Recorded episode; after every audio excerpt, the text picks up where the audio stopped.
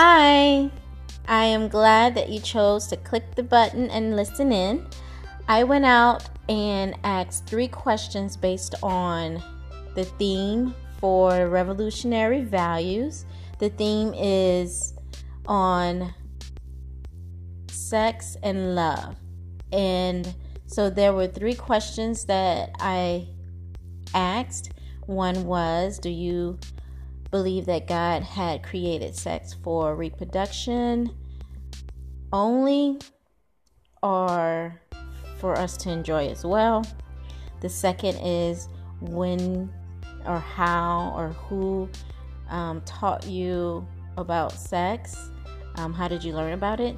And then the third question was, if you believe it's possible for people to abstain from sex before marriage. So I did get a variety of responses, as you can tell. And then on the last weekend of February, we're bringing it all together.